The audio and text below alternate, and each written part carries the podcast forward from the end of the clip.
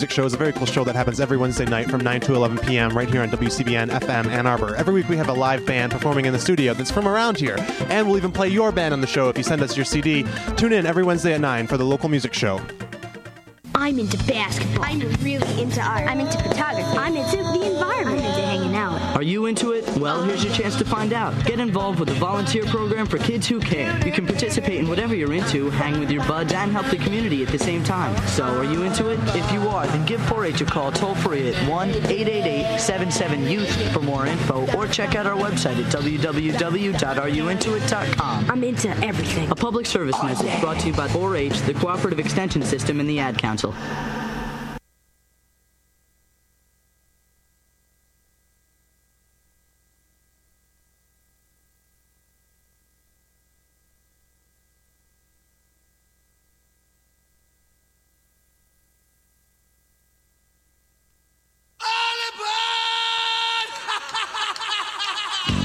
Hi, this is Ozzy Osbourne. For many years, you know I've had a drink problem and I'm, I'm, trying to battle that problem every single day. But one thing I don't do, I don't drive my car when I'm drinking. I get someone to drive me. Do not drink and drive. It's the stupidest thing. If you drink, just don't drive. Not only are you going to hurt yourself, you may hurt some other person, and you wouldn't want that on your conscience, would you? A public service announcement brought to you by the U.S. Department of Transportation, RAD, the National Association of Broadcasters, and the Ad Council.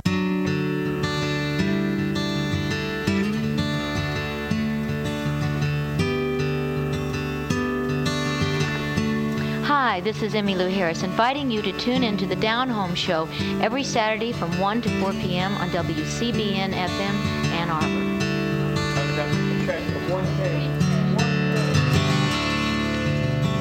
There's a valley of sorrow in my soul, where every night I hear the thunder roll, like the sound of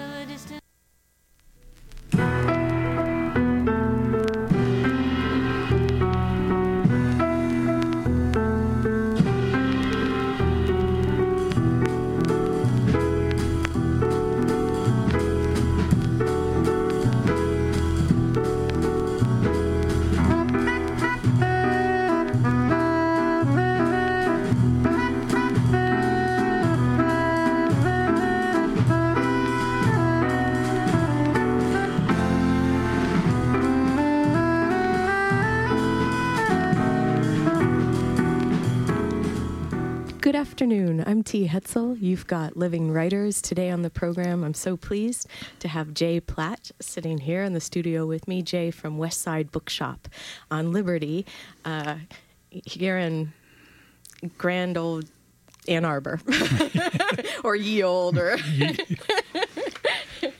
ye oldie, right? Yes.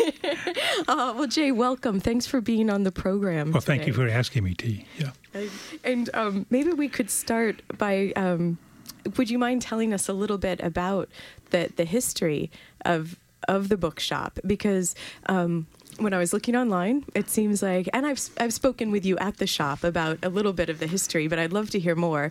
Uh, you began it in 1975, Right. didn't you? Yeah. Yes, we did. We opened it. Uh, well, actually, there's a little backstory Let's behind get it. that. um, I got started. I, I, I discovered books. I mean, books as book selling, probably in about 1971. And a friend and I were in New York City, and we were visiting a couple of used bookshops. And when this is back in the days of the old Fourth Avenue bookshops, and uh, we went in and.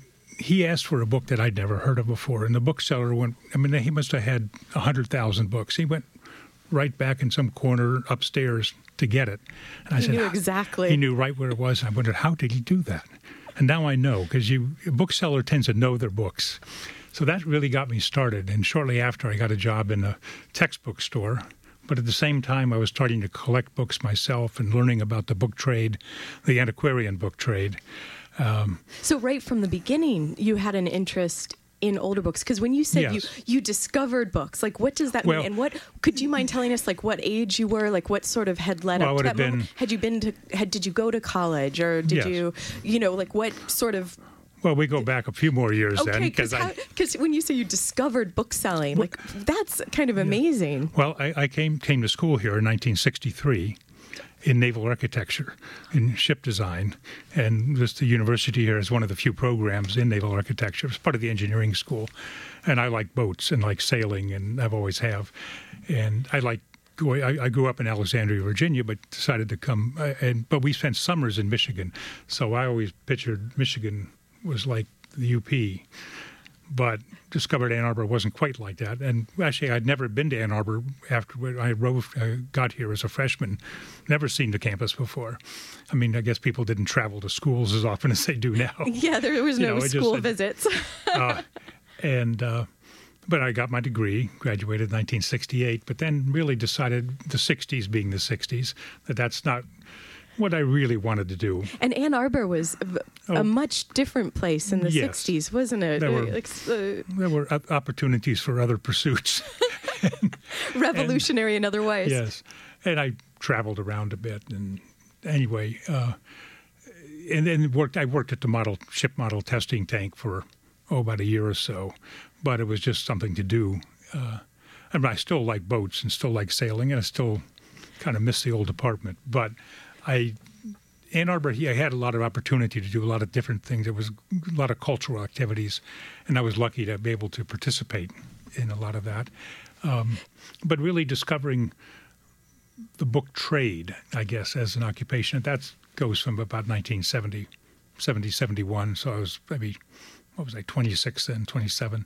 And you were naturally already collecting books. You said so. You went to yeah, New York and you saw like the, the, the, older bookshops, and that's yeah. when that moment struck you. Yes, it was like turning on a light bulb, and saying uh, that's what I, and I, it was you know, that's what I would really want to do. How, it was like, and it was like a real revelation, and so I've been doing it ever since. Yeah. Your your Joycean epiphany Yes, yes, that's what it was. And how did you decide then to to start to make Ann Arbor your base? Was it because you were already here, or you had come to love the town, or, or well, what? Yeah, how did you pick yes. here? Well, I had I actually the first year I was here, I hated Ann Arbor. I was going to transfer back to Virginia, and you know, but then I stuck it out one more year, and I'm still here. So I love Ann Arbor, and. Uh, when I opened a shop, I it, it was partly I had a friend who had uh, sold a house and he had some money. He said, "You want to open up, open up a bookstore?" And I really didn't have any money at the time. He put up some cash. I put up some books which I'd been accumulating, and um, we borrowed a little money from the bank and built some shelves and opened it. Opened in September of 1975. Actually, the building that I'm in, which is 113 West Liberty, uh, was originally a bookstore when it was built in the 1880s, its first use. Uh, but that building at in the early 70s was uh, willed to the city by the family that owned it, and they were going to tear it down to expand that parking lot uh, behind the shop. Now, I was horrified. I, yes. I saw that online today. uh, they were oh. luckily they were stopped. They used it, that building for the Ann Arbor Sesquicentennial headquarters in 1974. And then they put the building up for sale. And I even actually looked at that building thinking of putting in a bookstore there. And they were it was a closed auction. And I think it went for like $45,000. And I seemed like a lot at the time. now it, uh, yes. was quite a bargain. I wish I was able to buy it. But fortunately, the people that did, uh, we put up a sign saying commercial space for rent. And the die was cast. and, and, is it still the same? The couple, Joseph and Carolyn Arcure? Yes, they still yes. own the building. And they live, live upstairs They did still. for a number of years, but now they've moved down to New Mexico and rent out the upstairs. But uh, they've been wonderful landlords and have kept me in business. they, Where was your first location then? Oh, Jay? that was it. That was the first. Oh, that was all, literally. It's always been. It's you've always been always there. been there. You yes. didn't. Oh, okay. Mm-hmm. Oh, that's wonderful. And uh, anyway, after a couple of years, I bought out my. He was my business partner, and I've owned it ever since. And then since I've hired some employees, and then Doug Price, who works with me, handles. We deal in. Uh, we have a gallery in the back of the shop with a lot of the Edward S. Curtis uh, American Indian photographs. And Doug's been with me for over 25 years. So over 25 years yeah. and and so how did you feel that that would be a good match having the the art the well it wasn't there it's art really isn't yes it? it wasn't my idea doug came in one day and said just walked in out of the blue and said i'd like I really like your shop. I'd like to maybe put up some, try to sell some Curtis photographs through the shop. And I said, fine. And, he, and I, we went out to lunch, uh, made a deal, shook hands, and that's what we've operated with ever since. And so he said it's, he has his own business within the shop, dealing primarily in the uh, Edward S. Curtis photographs. Yes, and if you go, um, it's it's sort of once you you go through the shop into the back room, that's where most of the, the photos are, are up on the walls, and, and there's lovely old typewriters. Yes, Doug, Doug collects well. typewriters and, and he uses them. We, uh, nothing wrong with a good solid typewriter. Oh my gosh, good for the good for the heart, I think. Yes. and and so what's amazing too is that it's it's almost as if you're walking into a secret gallery of sorts. Like I think your your shop itself, and then the Doug Price's. Um, Edward S. Curtis Yeah. uh, pictures. It's like a it, it's it's like a wonderful museum and shop and gallery all rolled into one. Yes. And and do you Well, have people when they come in? Do they ever? Do you sort of watch their faces? Is there some sort of? I'm imagining wonderment. yes, well, it often happens. people come in. Well, hopefully it happens. Sometimes people look and get a blank look on their face and go out, but more often, hopefully, they appreciate it for what it is. And it is. I mean, I, I don't like it. I don't like the term museum so much. No, because it really is a. But a lot of people think of it as that. As some kind- I say this is the way the book business runs, Yes. or the way it should run. Let's put it that way. Yes, well, and you also have a presence on the web, so you do online book selling, and you have a separate a little. warehouse too. No, I don't right? have Oh, the warehouse anymore, but I do sell a little bit. It's really a very small part of the business, so but I do have.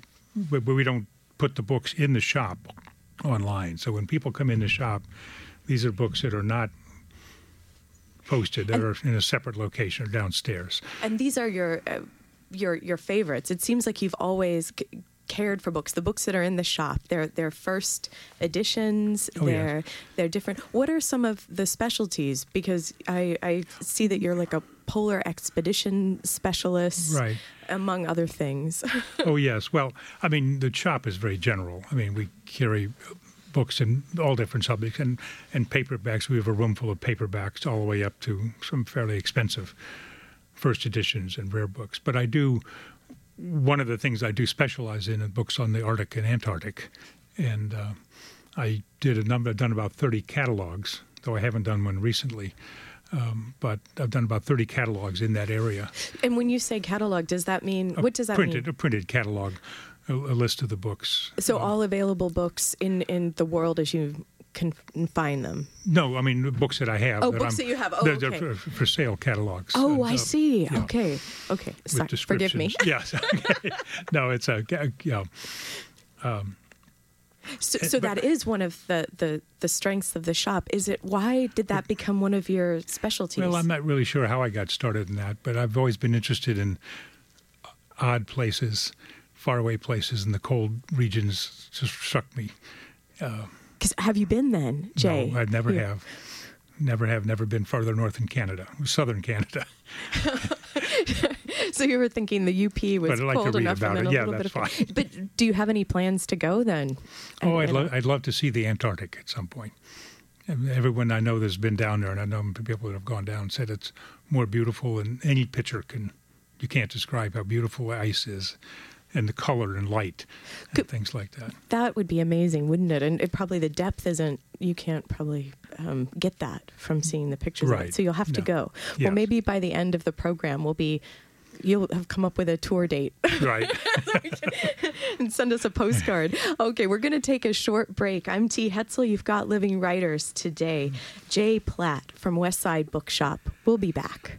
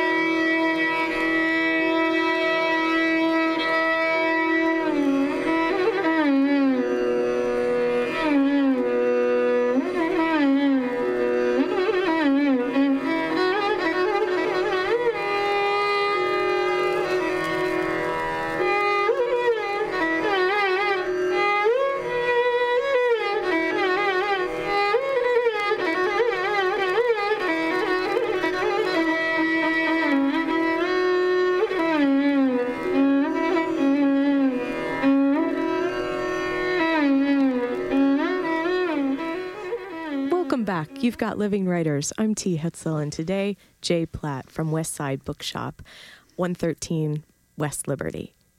Um, and we were just also talking about Doug Doug Price. Um, he couldn't join us today at the table because he's working at the shop, Yes. right, Jay? So it's there's it's um it's a dedicated operation there. Right. So so tell us, like you've been there now. We've established since 1975. So what are some of what are some of the moments in the history of the shop? Well, there are a couple I've, I've, I've just recently just thought of, and, the first one uh, back oh this would have been probably the early 1980s. I got a call on a collection uh, from a, a gentleman named Hans Kurath, and he was a he worked on the Middle English Dictionary here for a number of years, but he also collected books on dialects, and he was that was his also his main interest was the study of different dialects. So I bought his collection. I mean, there must have been a thousand books on different dialects all over the world, and put them in the shop. I didn't know where I was going to put so them. he all. called you because he wanted to sell yeah, you I think his it was collection. his wife. I think Is he it- had died, and Oh, I so, see. but uh, it was his collection, and I put it in the office, my office, which was now now the paperback room in the shop, but then I it was an office. I had this big pile of them, and within about a week, a guy came in, a guy named Robert Easton, and he's an actor, a Hollywood actor, more of a character actor.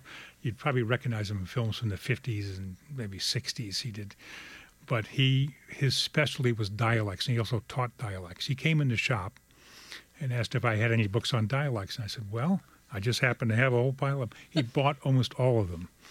And, he And that- said it that's a thousand dream. He knew about the collection. He said, "I've been dreaming about buying this collection."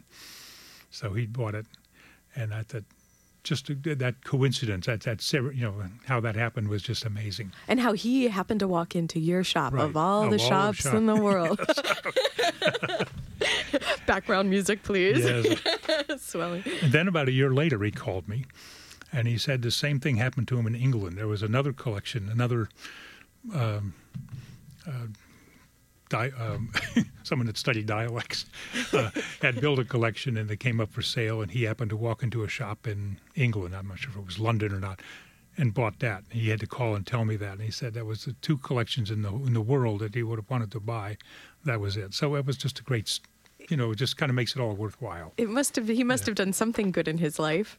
Yes. And it, you know what? It seems to me like you you must be doing something good in your life, and it might be the good work of having the bookshop here Well, in I the so. community, making it a place for people to come. Do you it's have still fun? It's still fun. it, do you have customers that you've known since 1975? People that have Yes, there are few been that with have you. been in. Some of them I don't remember from then, but they say I used to come in when I was.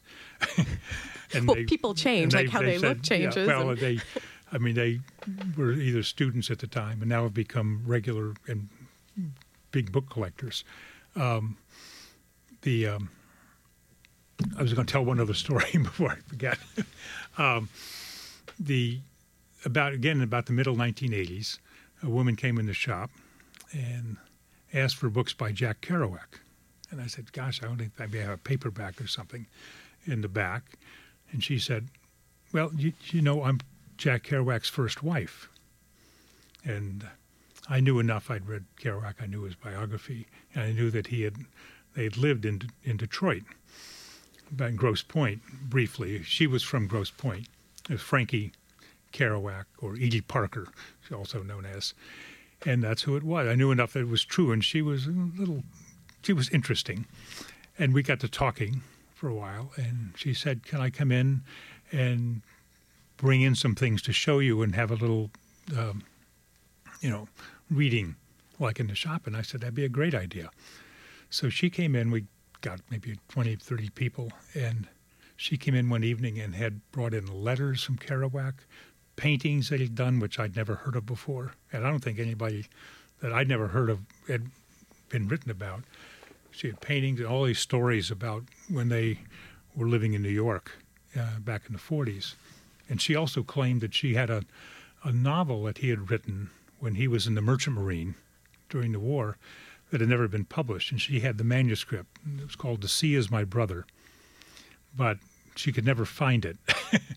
but I don't, you know, it, it may have existed. She, And she had she actually it was odd. And she walked in.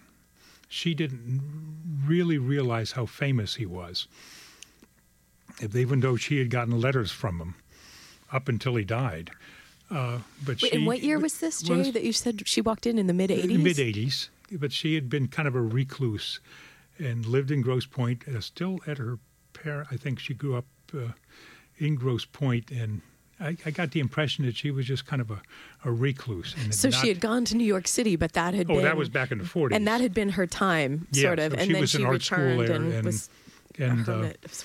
So it was just she just walked in the shop, and there was a, and that kind of after that she did tours and because they've been conferences and things like that. But the first time she walked in the shop, and that was her kind of coming out. Yeah, you launched her And, uh, basically. it was very exciting, and uh, Is she? Do you know? Did she keep in touch with you, Jay? Is she for still? a while, yeah, she came back. We did it twice, and then she she's been dead 15 years now or so. But uh, Gosh, I wonder if anyone ever found that manuscript. yes, I.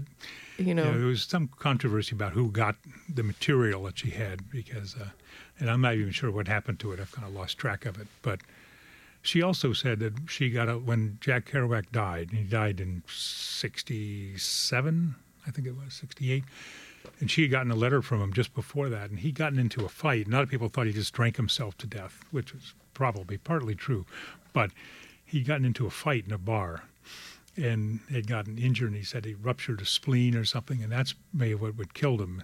And uh, so she had that letter.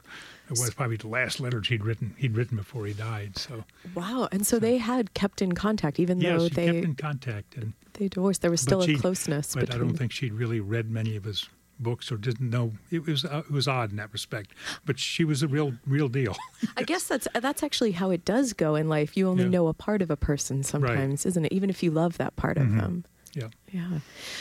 So I bet you just have a million of these stories, Jay.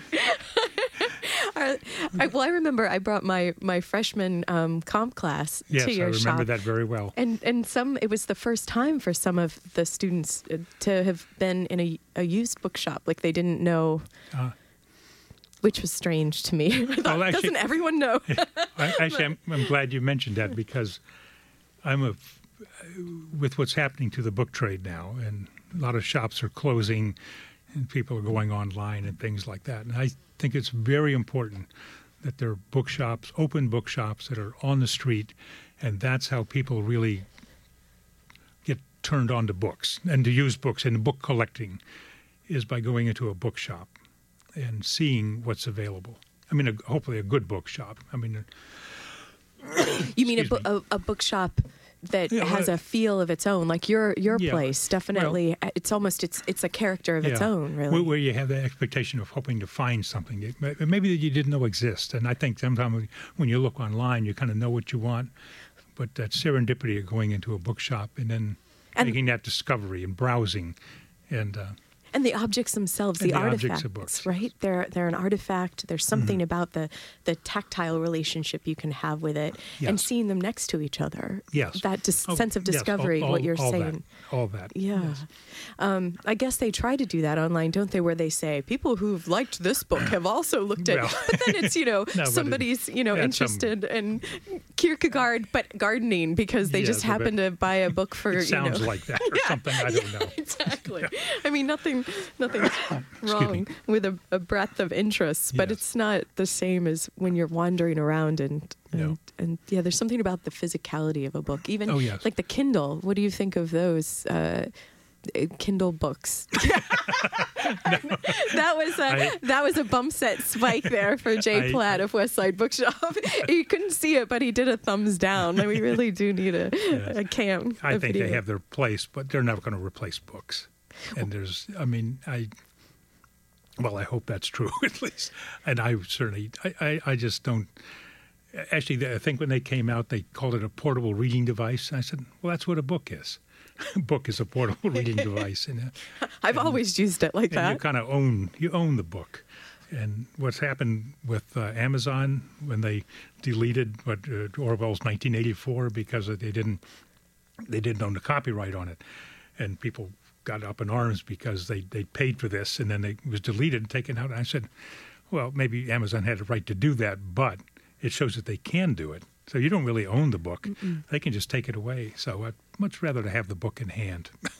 Yes. and, uh, Yes, because it won't it won't disappear in in No, some of in those some ways, into the ether, right? Yes. Yes. Yes. Um, so with with those first books that you had as part of your the collection, Jay, uh, that you when you said when you opened the shop, you came with the books. Right. The guy came with some financing. You went to the bank. Right. Um, what was it like? Because those were books that you had collected. So that Right. seems like that was the the impetus for this this book love and becoming a shop owner. Right. But what was it like parting with those books? Well, it's it's it's hard sometimes. Some I kept on, you know held on to, or, but I I, I feel that a, a bookseller shouldn't be a collector. You have to make that decision. I think if you're competing against your customers, you shouldn't do that. I mean, I do collect books on books and my reference books. I have maybe two thousand bibliographies and reference books that I use. So I guess I collect those, and I always look for better copy. I mean, as a, I mean, I know some dealers will, will if they get two copies of a reference book, they'll sell the better one and, and keep the, uh, and keep just the reading copy. But I tend to do the other. I'll keep the best one because I do kind of collect those.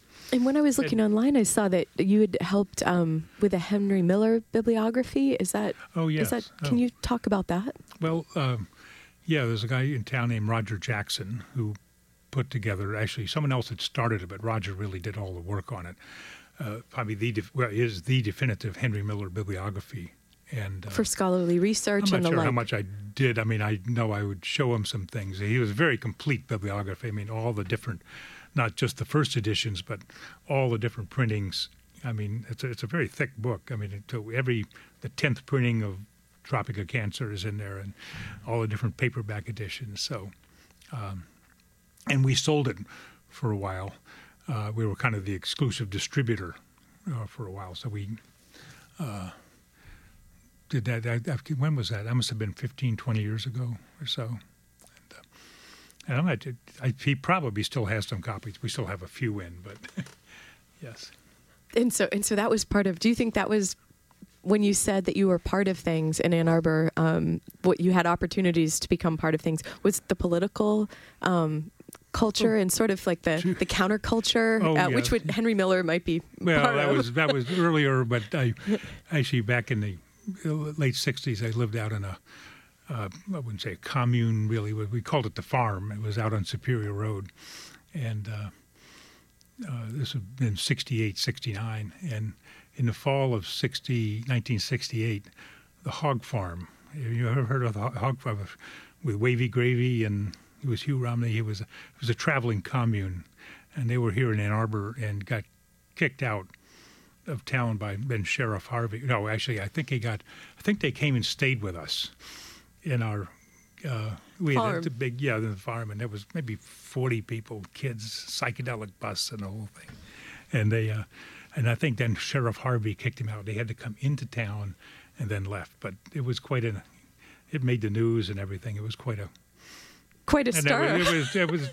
It was the '60s. I mean, I'll stop there. how how long was your hair, Jay? Oh, it was a ponytail. It was. A, oh yeah, Super the long. bell bottoms and the whole bit. You know, I always thought wavy gravy was a Ben and Jerry's flavor. I don't know my history. Uh, it was it was an interesting time. Well, let's take a short break and then we'll we'll come back. We'll talk about um, the interesting times of now for bookshops too. I'm T. Hetzel today on the program. Jay Platt, West Side Bookshop. We'll be back.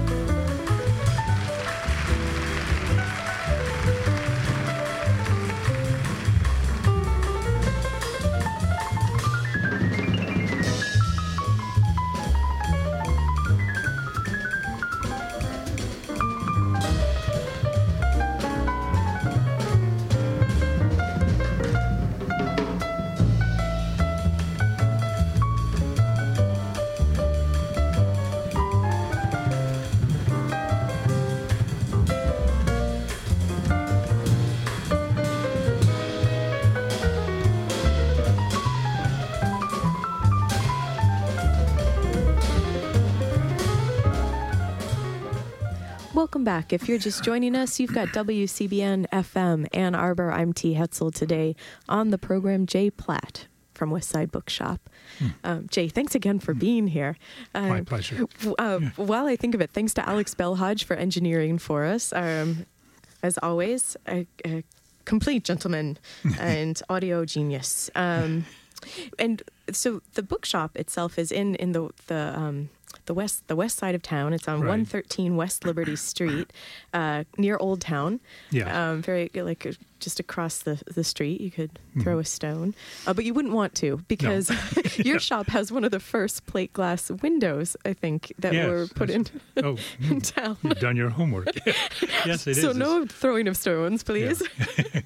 Yeah, it's the original glass, as far as I know, and uh, and it was, I believe, it, it was kind of a classic 19th century mercantile architecture, is what someone described it. with as, and- those with the uh, the the arch sort of the brick Yes. uh, arches Yes. and Yeah, it, it's been. Uh, it seems to be every week someone's outside taking pictures of the building. So it's great publicity to be there. Actually, it's been used for ads. I think Ford, uh, some ad agency, came from. Uh, uh, you know, and did a shoot out in front of the shop. They used the shop as a background, and um, you know, blocked off the street and everything. And and one of my one of my sisters-in-laws worked worked in advertising in, in New York, and I told her about it, and she said, "Did you ask for a site fee?" And I said, "Site fee?" And I said, "So I did, and I got you know a few hundred dollars for just being there on a Sunday, which I went That's great. Wait, and your Sunday hours are noon to five. noon to five on Sunday. We weren't at that point. We weren't open on Sundays. This is back. This was twenty years ago or so. But And about your your sign um, on the the outside, I love one of the first things when I moved to Ann Arbor was. Um, was seeing just your your bookshop. I was just so thankful somehow Oh. to to see it there, and it was it's like the idea that you have of a, of a beautiful bookshop. It Oh. is it comes true. thank you. Thank and you. and your your sign. Did you create that sign, Jay, with the open book? Yeah. Could you tell us a little bit about that and how long you've is the sign from 1975 as well? Uh, it, it's a it, uh, I replaced it about 10, 15 years ago. It kind of it's wood, it's plywood, but it's been painted. But it's it's identical to the original one. That's, I had the same painter do it again. Actually, a guy named John Copley, who um, used to play with Commander Cody in the Lost Planet Airmen. He was their drummer back in the '60s, and he had a shop called Crow Hill Graphics down on the corner from me back then, or back in the '70s and '80s, and he did painting and stuff like that. And so he did the shop win, uh, both the sign and the shop windows. So, so it was his design with the open book idea. Right. Well, I oh, think I that's right. probably sketched it out. Oh, you sketched it, okay. he did. Yeah. I, I bet Liberty must have been um, very different Well, it then through the years. The if- if downtown you- has changed quite a bit. I mean, uh, and, and at Ann Arbor, the downtown in relation to the campus has changed a bit too. When I was in school, I mean, you really didn't venture downtown except for the bars because you couldn't drink on campus anyplace. So you had to go down. I think the P Bell, which is gone, was the closest, and then there were other bars down, including Mr. Flood's Party, which was opened in the late '60s, which is across across the street from me, which is now gone also. So I've seen, I think almost all the businesses have changed since. Uh, there are maybe a handful, less than a handful, that are still there from the '70s, and of course a lot more restaurants than there used to be. it was more of a retail area. What are some of the ones that are the same then, Jay? And do you like high five each other when you see Oh. one another on the on the street? Actually, the one, uh, the other one has been there long, and I have is Vogel's Lock Shop, and it's the next block over from me. And uh, once a week, I still get people coming in asking, "What happened to the lock shop?" And I said, "One block over, same place, one block over." So People need you, they- you guys to be grounded, I suppose. yeah, so they got get their bearings. give their I give directions, and and a, a couple of jeweler shops, and that's probably about it. That have, everything else has changed. Do, do you have um, a close relationship with the other bookshops in town? Jay? Yes. Oh, yeah. It's, it's a pretty congenial group. We try to we generally get along, and, uh, and I think been- it's generally true within the trade that it's a.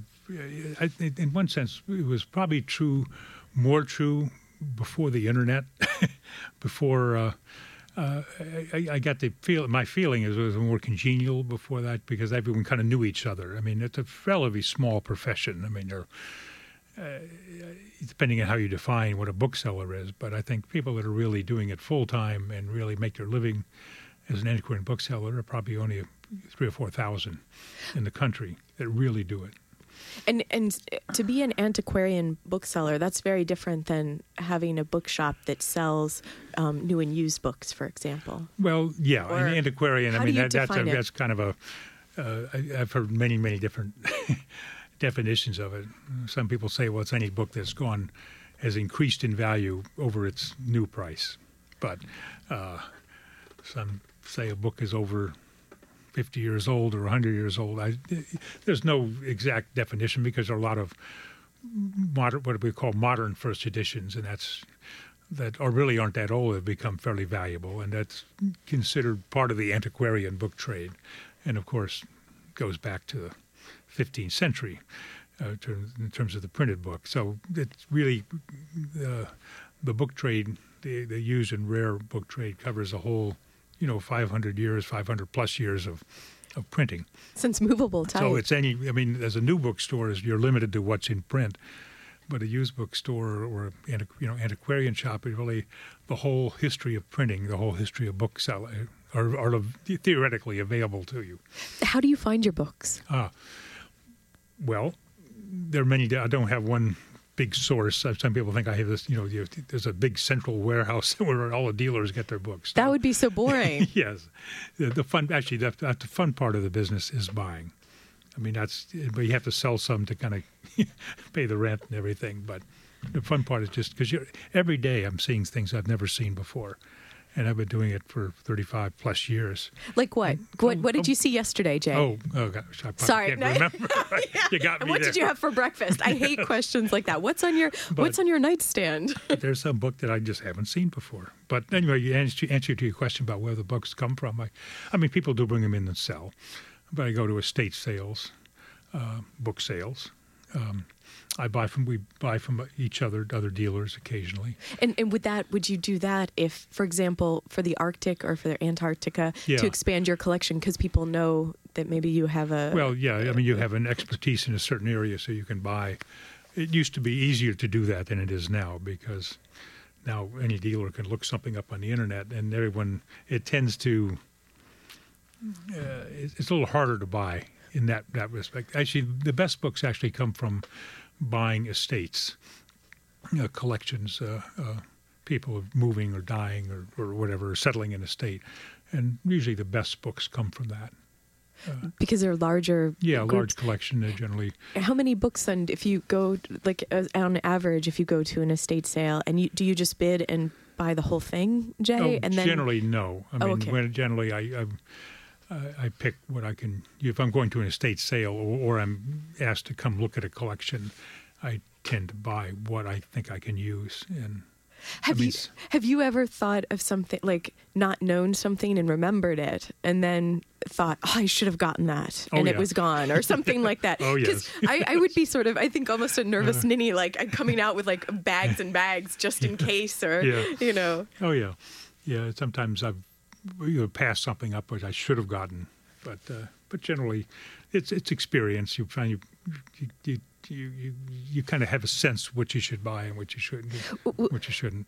Well, yeah, not enough about regrets. What Yes. what, what do you what were some of the do you, can you think of any off the top of your head where there were the finds where you just thought eureka, Oh, you know, whether it was at a estate sale my, or where oh. you found somewhere. Oh, there are a number of those. I, I, I did years ago bought a photography album at a sale, and I probably shouldn't mention the name of the sale because, but it, it was in. It Oh, was go at, It was at a book sale, local, uh, but they had it on a on a on a table of their, their special table. I mean, they have the general books, but then they had a special, and it was. Um, and they had it marked at fifteen dollars, and it was a big album, uh, big oblong album. They had photographs of, of mountaineering views of the Alps, and I knew they were early, and um, and I said, "Boy, this is probably worth a couple hundred dollars." And this was in the late seventies, and uh, that so I bought it, and I started doing some research on it, and and it turned out to be worth six to seven thousand dollars then. And I thought, and I sold the photographs individually and I wish I had them back because they probably worth ten times that now. But it w- but it was just one of those, ser- and it had been there sitting on the table for half an hour, and nobody had picked it up. So it's one of those serendipity. I mean, that kind of keeps us going. It doesn't certainly doesn't happen very often, but But that's also a you've you've gathered knowledge as you Yeah. go along, and that's you play your some- it- hunches and you're able to see something that other people couldn't see. Right. Yeah, I mean, think of, this, of of some others. Um, well, I'll think of one in a little Okay, bit. okay. okay. Well, well, you, you wanted to also mention um, that the, there's going to be an antiquarian book fair coming. Oh, yes, I was going to talk about, uh, well, book fair, first, book fairs in general. Uh, one aspect of the book trade is that there are gatherings of booksellers, call them antiquarian book fairs, and uh, the major ones, the biggest, largest ones in the country, are put on by an organization called the Antiquarian Booksellers Association of America, the ABAA, and they put on shows in New York and San Francisco, Los Angeles, Boston, and we've done some in Chicago and Washington, but uh, New York and, and the, well, New York, San Francisco, and Los Angeles and Boston are the main ones now. That's great because I've done them all at various times, but I it gets you out of your own region right, too, right? Right, and, it's, and they bring a lot of international dealers, European dealers. These are the big, especially San Francisco and and New York are the really the, the largest ones, and um, but there are also local fairs, regional book fairs, and uh, the one we have one here in Ann Arbor, which is generally in May, the middle of May, and in the last few years it's been in conjunction with the Ann Arbor Book Festival, but it's always held in the ballroom of the Michigan Union, and we get about 40 book dealers coming from as far away as Minnesota and Tennessee. Um, I think we went in Virginia, that area. And we went a dealer, from Montreal last year. So, Do so what do get- people do? Do people bring like their best books or right, something they tend that to bring their uh, better, more interesting books, what they really want to be known for, and uh, so it, it's it's it's someone has described a book fair as being that's the best bookshop in the world at that particular time, because all these dealers have brought their best books. So you have, so it, it's it's a and it's a great way to go if you're interested at all in in books. A way to go to talk to dealers and see a lot of different. Uh, because nobody, no dealer is the same. Everyone has different ideas about how things, you know, what they're going to bring, what they think is important, and what they like to talk about. So it's a great way to meet dealers and be introduced to the to books. If somebody wants to start this now, what would you say to them? Start a shop of their own. Good luck. no, I would say In it'd a be a lot harder. it'd be a lot harder today, I think, to start in the book business. Um, it's kind of hard to describe how because it was such an adventure doing it when you and how you discover and doing. Uh, I'm, I'm trying to put it in good word in, in words that some of the well maybe it's just because I've been doing it so long. The feeling's a little bit different than it is now, but I think it would be harder with the internet. It's just not, not as exciting. Uh, Before that, you were discovering things in a different manner, and uh, I think too many people rely on looking things up on the internet as opposed to doing, um, getting out and handling the books more. And and and so that would so you mean actually going out and looking like would you travel further than the the estate sales around here Jay when Oh, you were looking would you go to is that part of the Oh, adventure that you're bit, yeah. you're Mhm. thinking of Yeah, like how I've- far have you been oh, okay. Well, I've been out. Oh, oh, actually, one of the best collections I bought. Well, actually, two of the best collections I bought. One was in Connecticut. These were both polar collections. polar collections Yes. great Yes, and one was out in Connecticut, and actually the guy I bought it from, he'd been a customer of mine. I'd been sending him catalogs, and he decided to sell his collection. And um, and he he had been a mountain climber. Also, He'd climbed with uh, Sir Edmund Hillary, and he'd been to the Antarctic himself. Had led kind of a small private expedition to the Antarctic, and uh, and That's what you need. That's what I need.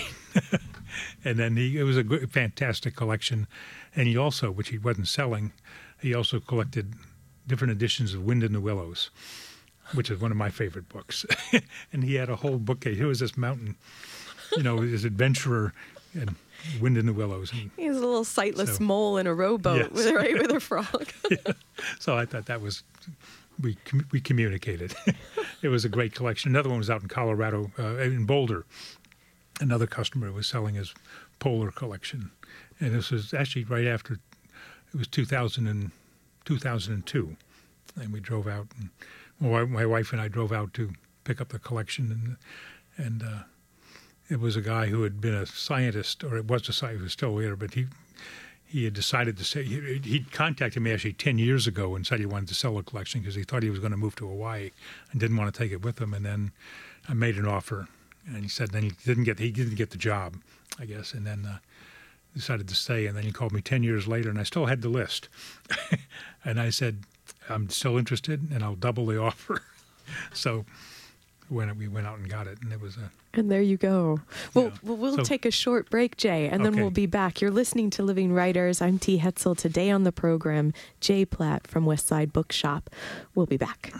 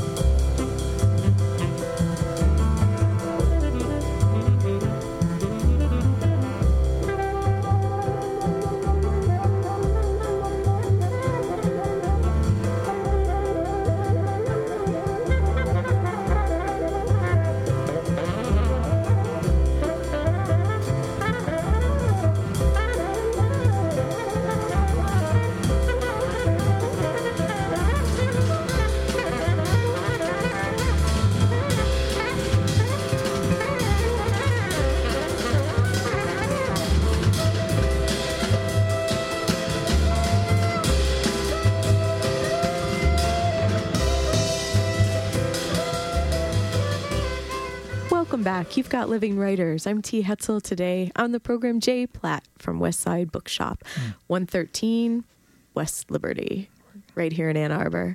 Um, representing. and thanks to Alex Belhodge for engineering. Um, all right. Well, it's summertime, summertime. So, so you drove to Boulder, Colorado, to for on the the quest after a decade for this polar expedition collection. Right. So then you and so then you bring it back. Is it like a massive collection? So just to get because I don't know anything, as you can Yeah. tell from talking to me. like I'm picturing you have a U-Haul, you know. No, a minivan. Oh, just a minivan. regular old, uh, it's great for the book trade. They're just the right size. It was about 35 cartons of books, just all on polar exploration. So, And, uh, so how many of them are still in the shop now, Jay? So what well, happens Most to them? of those are gone now. They, they get sold. And actually, I had one good, very good customer. One reason I haven't had a catalog out for a while, he's been bought up most of my, especially Antarctic books. A, a gentleman here in town whose uncle had gone with Admiral Byrd on one of his expeditions, his last expedition in uh, 1940, and uh, and he had so he got interested and came in, just walked in the shop one day and said, "Do you have any books on the Antarctic?" And I said, "Well, I just happen to have a few." and he started buying it, and he's he's built one of the great Antarctic collections in the country, and I know where a lot of the big big collections are, and he's he had the money to do it, and went after and is still still buying, and it's been. See, he came in, that was probably 1998, so it's been over 10 11, 10, 11 years. And so when I bought this collection back, he bought a good portion of it. And uh, so it was a, in a way, not to be competitive, but in a way, if you had kept all the books in these, because you've had bought several large collections yourself, then you would be Hmm. like the Yeah. largest repository. But like you said, Well- it's it's the decision. It, you you kind of made that decision to be bookseller rather Right. than collector. and partly just finances. They can't really afford to keep them all. I would love to. but uh, Is but your home but- just like wall to wall books? No, most well, there, there are a lot. mostly in piles of things that I'm reading. A book lover No, has but there are a lot many of- piles. you know, got- a lot of my reference books are at home too. But um, uh, uh, what was I going to say? Oh yes, the um, the collection. You know, by being able to sell them and handling collections, I can I can hand I can afford to have these great books go through my hands, and I can keep them for a while. Or for a while they're mine, but then I pass them on. So it's uh, And in some ways, you probably know where to find them again. Like if you yeah, wanted to visit I know them where or some of them are. Yes, I do. yes, I do. So, how many big book collectors are in Ann Arbor that you Oh. know of? And do they all have their own specialties? Oh yes, yeah. was- so I've got. Well, I'm not sure if I can count the number. I mean, but a few dozen at least. I think are really serious book collectors, uh, and some of them, not all of them, buy locally. Unfortunately, there's some. I'm doing an appraisal on a collection here in town. I got a fantastic English, early English literature collection, and I don't think he ever bought a book from me, but he would buy from dealers out east or in London. And some some people just think, oh, it's because it's local, I don't want to buy it. They want to go with a big name out east, Right. and right. they also paid more than I think they should have. But that's another point. But there, uh, uh, but there, there's some. But most of the collectors locally uh, are, are, are are pretty active, and they, they like to, you know, they visit the shop fairly regularly and see what's coming in. Well, I'm I'm inspired to actually. Um, I don't know. When I was thinking about the shop um, the last few days and and this morning to prepare for speaking Mhm. with you, Jay, I was just thinking. You know, I don't know why I don't go to your shop at least once a week. you know, like just to check in and, and feel like there's something about being in inside your bookshop that's just. Uh, um, an Oh, experience that you don't get mm-hmm. many places anymore. I don't think. Some it's soothing yet No, there is um, exciting in a way, like what you're finding and discovering. Mm. Well, I think that's. I, I certainly feel the same. You know, it's fun. I mean, I enjoy going into the shop every day. Because you're some- um, passionate. yes, I, I, li- really like being there. I like, I like doing it, and I like going into other shops and going out and buying. You know, I like to visit other bookshops when I travel around, and there are fewer of them these days. And it was always nice to discover a shop. I remember, uh, gosh, there was one back. Oh, gosh, how long ago now? But a shop that had uh, in eastern uh, Easton, Pennsylvania, which is in eastern Pennsylvania, and I was driving to New York and stopped in and. I said, and it had been, it had been around since the 60s, if I recall correctly. And I thought, boy, this is a neat shop. And I walked in and bought a whole bunch of books. And a young couple had just bought it. And I, and I don't think they knew, really knew what they were doing. But the next year I went back and they, it had really gone downhill. They hadn't, I think they'd partly gone online for one thing, which I thought was a mistake.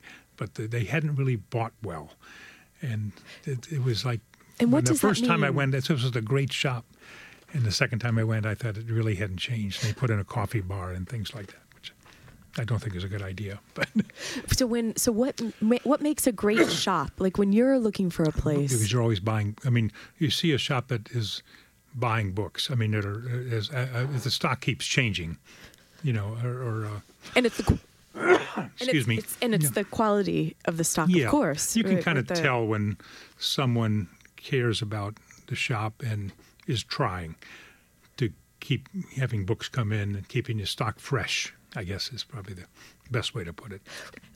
Well, what what do you what's your what is the future of West Side Bookshop now? I'll probably die with my boots on. I mean, I you know I have no other plan. I don't. It's the type of thing you don't. Re- I mean, I don't think you ever retire from the book trade because it's something. I mean, I you, know, you hear people who retire and say, "I'd like to open up a bookstore." Well, that's what I'm doing now. So I, I, I, that's hard to say, but I, I don't. I plan to keep doing it. It's just going to keep on keeping on. Yeah. Thank goodness. Yes. I, as long as I can keep paying the rent, I'll I'll be there. because as you said you walk in and you love it Mhm. and you um it seems also all day you could spend like if when people are coming in and through, Mhm. um, you're you're talking about ideas with Yeah. your customers. Yeah, I think book Um, people are the most interesting people. I mean, they they always all kinds of interesting people come By in. interesting, do you mean odd? Oh, well, that, that's also true. But, but people just in into very different things, and people come all over the from all over the country come in, and a lot of them just make it. They make a special trip to the shop when they come in, and I- it's just in, mostly inter, very interesting people. They come because always they have something on you know uh, they're passionate about a different subject or whatever. So yes. And what are some of the the other subjects? Because we've talked about the, the polar expeditions. Right. Um, there's other um, and nautical. So now the nautical part Oh, makes nautical, sense to yeah. me because of your background here Yes, at I the a university. large nautical collection, but we deal a lot in literature. We have a very extensive literature collection, poetry, a lot of art books. I mean, it's it's a big.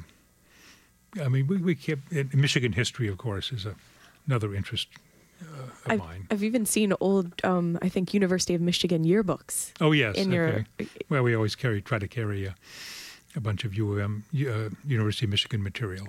So what's what's some of the what are some of the books that are behind the glass? Like what are some of your your your prizes right now? Ah, oh, actually, one of the nicest books I have is a uh, first edition of um, the first Winnie the Pooh book, which was called When We Were Very Young by A. A. Milne, and came out in 1924. And this is an edition limited to 100 copies, signed by Milne and by uh, Ernest Shepard, who did the illustrations and it's been bound in a, a beautiful red leather binding with a leather a leather case for it.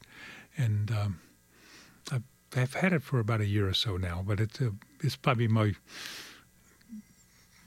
it's the most expensive book I have. Let's put it that way. Would that be would then museums also approach you to buy Um, add that to their collection, or would universities add it to their Um, archival uh, collections, or Well, is it always a private More collector? of a private. I mean, that, a book like that would be more likely to go to a private uh, collector, but um, libraries do buy. You know, I don't deal as much with libraries as I. I mean, I not as much as I used to actually. Uh, I deal mainly with private collectors, and and then sell at book fairs to other dealers and to collectors there too. Because with books, I wonder if that's part of also the mission of books for many people to have them in their hands too. I think sometimes I think too much like it's a individual relationship with a book. Oh, like, yes. So it's, it's, Oh, yeah. But but is it that a book's life is meant to be in seen by many people in many places? Oh yeah, or- yes. I think. Uh, oh, the one one thing I'd like to mention is that one thing about buying books and buying them in bookstores is that each book has a story. I remember when I more collected more, and I have them on my shelves, and I would just sit and look at them. I said, "Boy, I remember when I got that," and what that was. I was a neat find. Where did I get? You know, and. Uh, if a book had a story, I think buying online you kind of lose that because it's all kind of the same. But when you know you had to travel and you ran into this, went into the shop and found this book, or you went to a flea market and found it, and said every book has a story, and um, so I think that something is lost if you buy that online. So it's so it's a plug for the bookshops. Yes, every every book has a story. I know one of my books um, was owned by a a man that I knew in Seattle named Stan Burris, and he would Oh. get his books all at used bookshops, and Oh. and he he had some some um, mental health issues and Mhm. um, but he would write his his name the date and where he got the book like which Oh, yeah. bookshop and where and so there was the story of the book was starting to be there like Oh, you yeah. said Yes, actually, one another collection I bought from a professor here who had, uh, and he'd been buying books in the 30s and 40s, and he always put his name and where he bought it, in you know in Europe and things. It was a great, you know, it was just neat. Not light pencil, it didn't, you know, but it was just a. yes I wish more people would do that because it's kind of interesting. Kind of gives the history of the book. and maybe people will. Jay platt thank you so much for being here today on living writers. Thank you, T. and, and come back anytime anytime. Thank you for listening ann arbor. Thanks to alex belhudge for engineering.